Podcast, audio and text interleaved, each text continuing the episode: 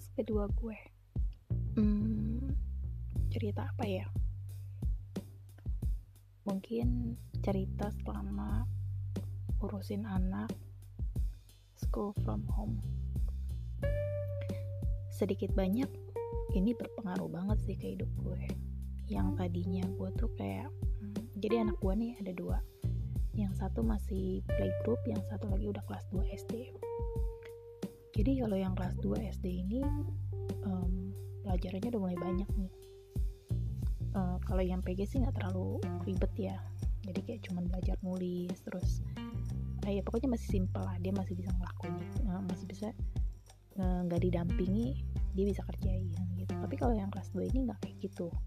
Lumayan nguras emosi gua. Jadi kalau waktu masih sekolah biasa kayak yang uh, berangkat sekolah sekolah pulang uh, terus les les di sekolah juga terus udah gitu uh, pulang ke rumah ya udah dia orang mau main gitu. Karena buat gue anak-anak um, di usia dia yang masih golden age um, jadi umur anak gue kalau sekarang baru 7 tahunan ya hampir 8 tahun Juli ini. Um, masih golden age jadi menurut gue ya waktunya masih main gitu. Enggak maksudnya nggak usah belajar yang serius-serius banget gitu. Tapi sejak school from home ini lumayan nguras emosi gue. Lo bayangin dong beda sama di sekolah-sekolah lain gitu yang mungkin mereka pakai zoom ya. Pakai zoom meeting jadi mereka hmm, um, gurunya ngajar langsung gitu. Mungkin bisa kayak gitu kalau gue nggak mm, terlalu pelatih jadi gurunya yang ngajarin. Tapi kalau di sekolah anak gue nggak gitu. Jadi gurunya kumpulin orang tua muridnya di satu grup WhatsApp. Uh, udah gitu dia di, uh, dikasih tugas tugasnya lewat link Google Form gitu. Uh, jadi kita tinggal isi gitu anaknya yang ngisi tepatnya. Oke. Okay. um, kita dipaksa untuk bisa. Untuk bisa beradaptasi dengan pelajaran anak-anak sekarang. Which is pelajaran dia sekarang ini mungkin gue belajar itu mungkin di kelas 5 atau 6 lah. Dia kelas 2 SD sekarang. Jadi harus nyesuaiin harus nyesuaiin banget gitu. Terus um, kebetulan anak gue ini um, dia kan telat ngomong nih ya kan? Telat bicara uh, jadi bahasa Indonesia juga sebenarnya nggak terlalu lancar banget. Jadi dia masih ada beberapa kata-kata kosakata yang dia sendiri nggak terlalu paham. Artinya apa? Jadi uh, lu bayang dong lu harus ngajarin dia IPA atau apa pun itu dengan pemahaman gitu. Benar-benar lo kan pengennya tuh anak lo belajar pemahaman jangan jangan hafalan mati gitu kan. Tapi itu ya benar-benar susah banget dan benar-benar nguras emosi banget. Hmm, beberapa kali pasti adalah gue teriak eh, gue marah gitu. At the end menyesal gue menyesal. Kayak harusnya jangan kayak gitu. Harusnya gue bisa lebih sabar lebih bisa hmm, apa ya lebih bisa sabar lah ya. Harus benar-benar kuncinya ya sabar doang sih. And then um, apa ya? Sekolah ini tuh bener-bener lumayan bikin gue stres. Karena kan uh, gue kan juga bekerja di rumah ada home industry uh, kecil-kecilan tapi kan juga perlu tenaga gue di situ. Jadi um, benar-benar nguras waktu nguras tenaga nguras pikiran. Lo harus membagi waktu antara mengurus rumah rumah tangga anak pekerjaan dan waktu buat diri lo sendiri suami gue bukan gak membantu dia membantu. Dia sangat-sangat membantu gue. Kayak misalkan pagi gue urus anak-anak sekolah dia handle kerjaan. Uh, atau uh, misalkan uh, dianya apa siang gue udah sempat gue ngurus pekerjaan gue ngurus kerjaan dia bisa bantu gue uh, ngerjain yang lain gitu. Mungkin ngajak anaknya main atau apa gitu sebenarnya gue lumayan kebantu tapi buat gue itu nggak cukup. I need extra time. Gue bener-bener perlu waktu lebih. Apa ya? Kayak yang satu hari itu satu kali 24 jam itu kayak nggak cukup banget. Uh, harusnya jam segini harusnya gue udah tidur. Tapi nggak bisa tidur ya udah jadi gue ya jadi gue bikin podcast aja. Nggak bisa tidur tapi nanti jam 4 gue harus bangun. Udah harus bangun gue harus siapin um, sarapan makan siang sekaligus. Gitu.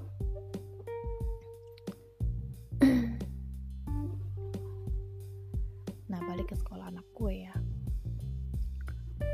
Kadang-kadang hmm, gue bingung juga sih dilema. Memang kondisi kayak begini nggak ada yang mau. Kita nggak bisa maksa juga untuk sekolah. Oh lo harus terima anak gue masuk sekolah gue kagak mau tahu gitu kan. Gue capek ngurusin anak gue gitu. Suami gue sempat nawarin sih kayak mau cuti dulu nggak nih setahun? Sampai keadaannya oke okay, gitu. Anak-anak sekolah cuti dulu aja setahun.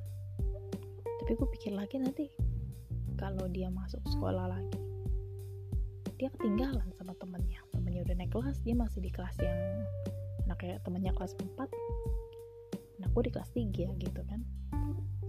Kasian. Dan tuh dilema banget buat gue. Akhirnya gue nanya sama anak gue. Gue bilang gimana nih? Hmm, kamu masih mau sekolah atau sekolahnya libur dulu one year terus kamu nanti lanjut lagi. Tapi waktu kamu kelas 3 teman-teman kamu kelas 4 dia nangis. Nangis dong. Gue bingung kan jadinya kan. Um, gue bilang jangan nangis mami kan cuma nanya kamu mau gak terus dia bilang dia nggak mau dia pengen bareng sama temen-temennya pilihan yang susah. Dan ya gue nggak mungkin bilang enggak kan? Hmm, gue nggak mungkin bilang nggak usah lah mami capek gitu. Nggak mungkin. Jadi mau nggak mau gue harus mengiyakan. Ya gimana nanti? Gue cuman mau membaik dulu sih. Gue nggak mau memaksakan anak-anak harus masuk sekolah demi gue nggak stres tapi membahayakan keselamatan mereka. Apalagi lagi pandemi kayak gini kan.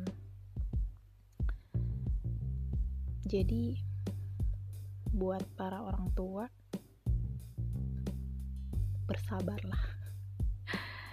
Kalian gak sendiri ada gue dan mungkin ada gua gua gua gua dan gua yang lainnya juga. Kalian gak sendiri kok.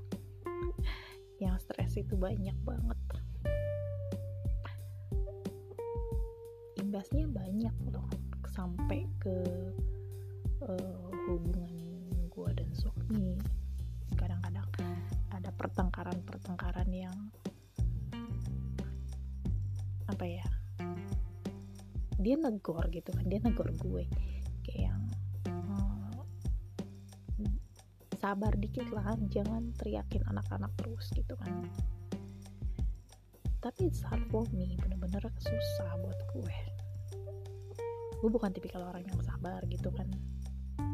Tapi gue harus di gue bener-bener dihajar digembleng abis-abisan sama tingkah anak-anak yang kadang-kadang bener-bener um, I can't handle it bener-bener. Kadang-kadang gue merasa gue nggak bisa handle itu.